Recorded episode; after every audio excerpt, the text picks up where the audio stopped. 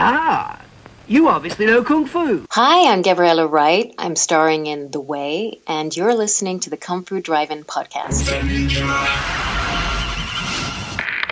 Welcome to the Kung Fu Drive-In podcast.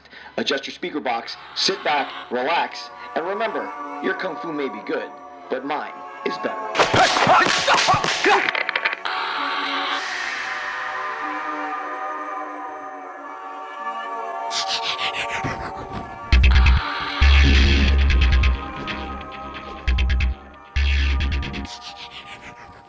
Hey, gang, let's do another mini episode, why don't we?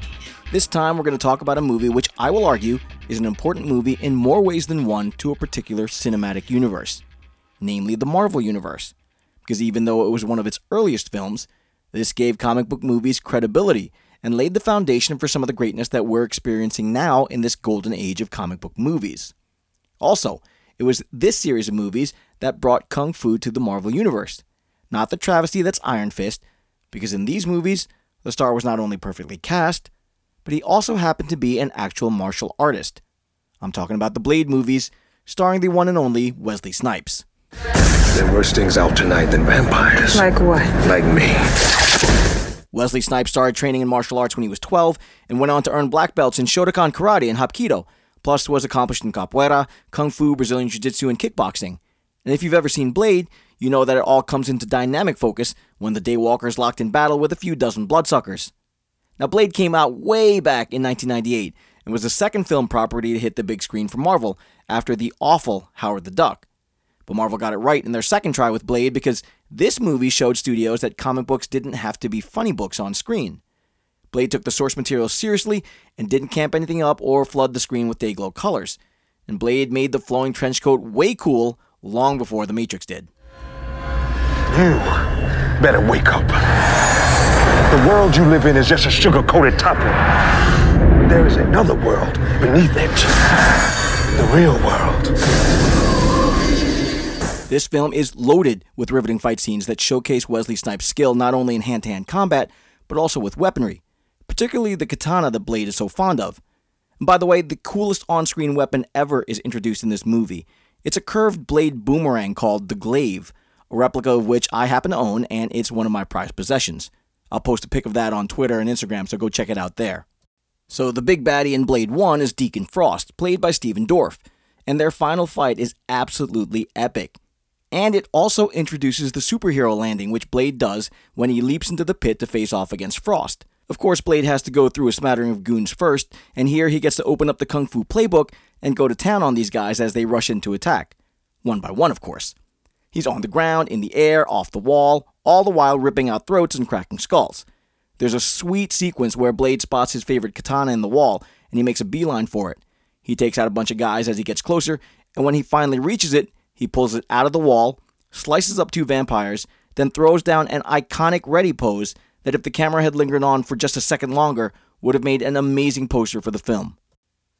When Frost finally calls him out, the pair square off in a sword battle that is both blinding and mesmerizing at the same time. Blade shows a little bit more skill and actually cuts off Frost's hand and then slices right through his midsection. But because Frost has at this point in the movie been empowered with some kind of ancient vampire super ability, his blood actually grips at his upper half and pulls it back down and then instantly heals up. Blade uncorks this massive display of sword speed, which Frost dodges easily, after which he starts to put a hurt on Blade. But Lodged in some rubble above them, Blade's got a last ditch weapon in the form of some vials filled with a solution that breaks down vampires at the cellular level. He tosses his sword up towards the rubble and jars the vials loose, which he then catches behind his back. And as Frost advances, Blade rapid fires the vials at him, which then starts to burn Frost up from the inside. With one vial to go, Blade tosses it into the air and then spin kicks at it to launch it right at Frost's head. Snipes gave Blade this cool affectation where he kind of stares at his handiwork and then acknowledges it, and it always comes off as kind of funny. Let me get this right. You want me to hunt them. For you? Ooh, so exciting. Now, in Blade 2 Blood Hunt, directed by Guillermo del Toro, Blade actually has to team up with vampires to stave off an even larger threat called Reapers, who feed on humans and vampires. And here, Blade has an assistant Scud, played by none other than Norman Darrell Reedus. They forge a very uneasy truce with the Vampire Nation to work together temporarily to defeat this new threat. Of course, Blade always has it in the back of his mind to kill every vampire near him when this is all over. Speaking of vampires, Blade gets teamed up with the Blood Pack, a team of vampires who were put together originally to hunt and kill Blade. And one of the Blood Pack is Snowman, played by kung fu legend Donnie Yen, who also served as the fight choreographer for this film. Now, with that kind of kung fu team up, you just know the action's going to be balls to the wall. And it is. Snipes even mentioned that in this movie, Blade was freer to really let loose, so the action gets ramped up. Donnie Yen's character, Snowman, is mute, but he does all his talking with his fists anyway. In one early scene, Snowman takes on a Reaper and whips the swords around like they're his toys. Even without any dialogue, Donnie Yen can intimidate with just a look. He opens his fight with a stunning flying kick that lands several times before he even hits the ground. No CGI, all Donnie Yen. Then he does a spin move and literally nails the Reaper to the wall with his sword. But in a pretty gross move, the Reaper scrambles up the wall, letting the sword rip right through his lower half as he spiders his way up into the rafters. Unfortunately, Snowman didn't survive the film, which was a huge bummer because I would have liked to have seen a team up with Snipes and Yen in another Blade film. For this film, the main baddie's Nomak, the Big Daddy Reaper, and their final fight turns into a whole mix of jujitsu, capoeira, and straight up beatdown. And Nomak actually owns Blade for much of the fight. Where it turns in Blade's favor is his willingness to put himself right in the mouth of danger and get right up close to Nomak, literally staring right into the gaping Reaper maw before plunging a broken sword blade into Nomak's gut and ripping it through him, bypassing the bone enclosure that protects his heart. Blade 2 went on to become the most successful of the Blade films. Now, there's also Blade Trinity, the third installment which had Snipes alongside Ryan Reynolds long before his successful Deadpool run. However, there's one rule to talking about the Blade trilogy there is no trilogy. The Blade movies ended with Blade 2, end of story, moving on. Not know who you are messing with! Wesley Snipes recently celebrated a birthday, so happy birthday to him. And Blade, meanwhile, resurfaced briefly in Blade the series with Sticky Fingaz playing the lead role, but it was cancelled after one season. Snipes has talked on and off about Blade coming back with him in the role, and I, for one, need to see that happen, especially if it comes to Netflix. Think about it, Blade would fit right in that TV universe that's been created by Marvel and Netflix, and with Snipes in the lead role again, there would be some legitimate kung fu heart in the Marvel Netflix universe, at least until Iron Fist trains up for another 15 years or so. Or if Netflix won't do it, maybe a network like El Rey or Amazon. Someone needs to make it happen for us Blade fans. In the meantime, Snipes has a new book out called Talon of God, so go check it out if you like what the man who brought you Blade has to offer.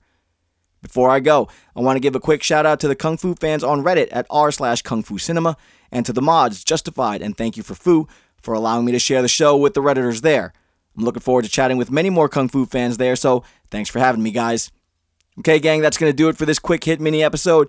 Hit me up on all the social media and go check out the Blade films if you haven't already. And until next time, Poison Clan, peace.